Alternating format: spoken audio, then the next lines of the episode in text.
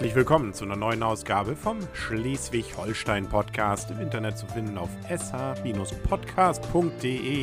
Mein Name ist Kaulius und ich berichte hier regelmäßig über wunderschöne Orte in Schleswig-Holstein und davon haben wir eine ganze Menge, selbst und sowieso und überhaupt sogar im Umkreis von Hamburg. Ich rede über Ahrensburg, was direkt kurz vor Hamburg liegt, aber in Schleswig-Holstein im Kreis Stormann offiziell angesiedelt ist und das bekannteste von dieser Stadt ist sicherlich das Schloss. Da kommen wir gleich zu. Wenn Sie jetzt sagen, hm, Ahrensburg habe ich noch nicht gehört, aber in der Gegend ist doch eigentlich Woldenhorn, dann schon mal ganz herzlichen Glückwunsch zum mindestens 150.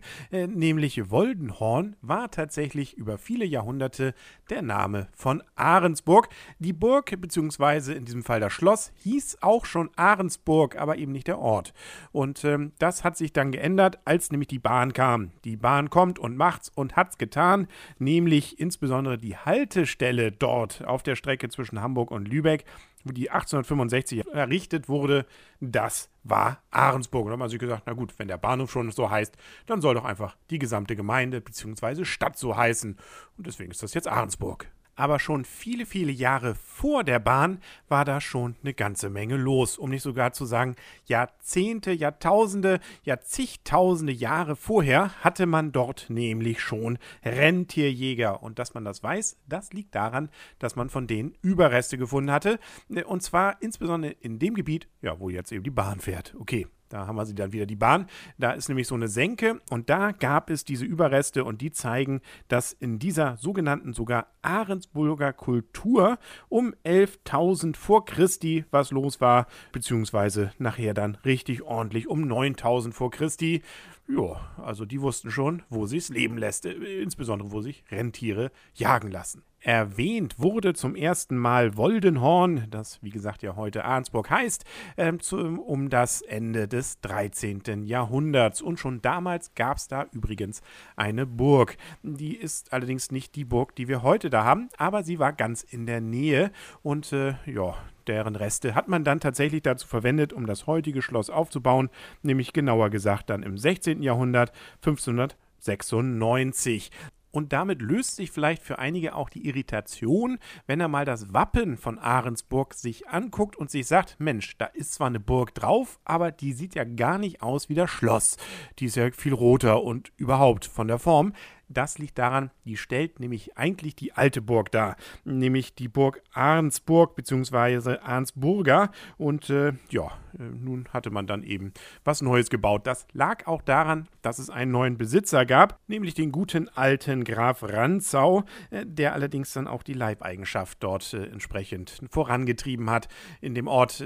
Also so gesehen nicht alles gut, aber immerhin ein schönes Schloss und auch eine Kirche, die er dort gebaut hat. Und gleich daneben gab es noch die Gottesbuden. Das waren Armwohnungen, die man eben auch dort direkt rangebaut hat und auch heute noch so besichtigen kann. Hinzugekommen ist dann noch Mitte des 18. Jahrhunderts die Ranzau-Gruft, aber das war dann auch schon die Zeit, wo es ans Weiterverkaufen ging, nämlich ein Hamburger Kaufmann mit Namen Heinrich Karl Schimmelmann erwarb dann das Schloss, beziehungsweise gleich mal den ganzen Ort mit. Das war 1759. Der wurde übrigens später dann dänischer Schatzmeister, der gute Herr Schimmelmann. Nur mal, falls man irgendwo mal bei Jauch auf dem Stuhl sitzt, aber das erwähne ich ja jede zweite Folge, dass man da diesen Podcast sicherlich gut für gebraucht brauchen kann. Gut, ich schweife ab.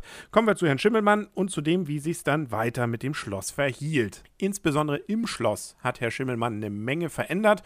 Ja, so ist es dann ja eben. Nicht? Da wischt man nochmal neu durch und streicht neu und renoviert und schon sieht alles ganz anders aus. Und wo er schon dabei war, hat er einfach mal fast das komplette Dorf niederreißen lassen, um da was Neues, Modernes hinzusetzen, um dann auch dort insbesondere einen neuen Marktflecken anzulegen und damit also auch ins Handelsgeschäft größer einzusteigen. So ganz ausgezogen ist der Schimmelmann bis heute nicht, nämlich aus dem Schloss ist inzwischen ein Museum geworden, nämlich ein Museum, wo man sich angucken kann, wie denn Herr Schimmelmann eben damals so gewohnt und gelebt hat und äh, da kann man also jetzt eine ganze Menge auch entsprechend sehen. Und man erkennt schon von von außen, wenn man sich das Schloss ansieht, das hat eine Ähnlichkeit durchaus mit dem Schloss in Glücksburg. Allerdings, äh, ja, viele sagen, dieses Schloss wäre eher wie ein Schloss in Glücksburg.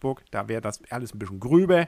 Deswegen hätte das eher so einen Burgcharakter. Also wer was Filigranes sehen will, der geht dann eben nach Ahrensburg. Allerdings sollte man sich vielleicht vorher mal erkundigen, ob man denn überhaupt rankommt an das Schloss, äh, weil da ist nicht jeden Tag Öffnungszeit. Nicht nur die Frage, ob man reinkommt, sondern auch der Schlosspark drumherum hat nicht jeden Tag offen. Gerade im Winter gibt es da nur ein paar Tage und nur ein paar Zeiten. Im Sommer ist es dann häufiger offen, aber ähm, ja, wie gesagt, vorher planen, bevor man dann in den Zug oder ins Auto steigt. Zur richtigen Stadt wurde man übrigens 1949 und jetzt wohnen da so um die 30.000 Einwohner, die auch größtenteils, glaube ich, zur Arbeit gehen können, weil Arbeitsplätze gibt es da eine ganze Menge. Viel Industrie, für die wahrscheinlich Hamburg irgendwie zu teuer oder was auch immer ist, die hat sich dann so im Bereich um und in Ahrensburg angesiedelt. Da sind zum Beispiel solche illustren Unternehmen wie Edding, Acer, Axel Springer ist dabei, Hasselblatt, E.ON Hanse und, und, und. Also da kann man zumindest was so Industrie angeht, sich sicherlich nicht beklagen. Einige klagende Worte gab es allerdings 2005. Da gab es nämlich neue Kunst für Ahrensburg durch den Künstler Martin Wolke und das Ganze mitten im Zentrum der Stadt, der sogenannte Muschelläufer. Äh, bis heute hat man sich daran gewöhnt. Ansonsten ist es ein eher ungewöhnliches Stück Kunst. Da läuft nämlich ein Mann im blauen Anzug auf einer Muschel äh, und das durchaus in größerer Form, also einigermaßen lebensgroß.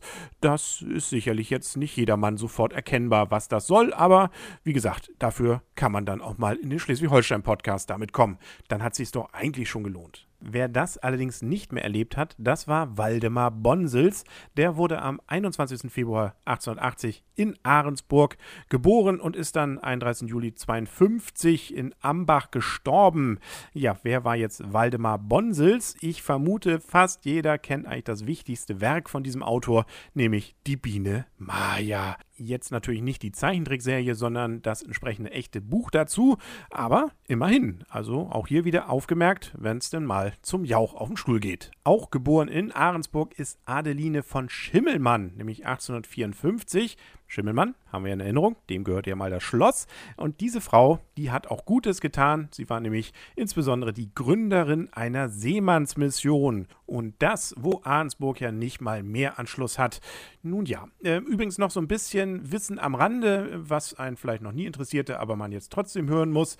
Ähm, was ich bei Wikipedia gelesen habe, ist, dass der regenreichste Monat übrigens der August ist. Also dann sollte man vielleicht nicht gerade nach Ahrensburg. Äh, am wenigsten Regen gibt es übrigens im Februar.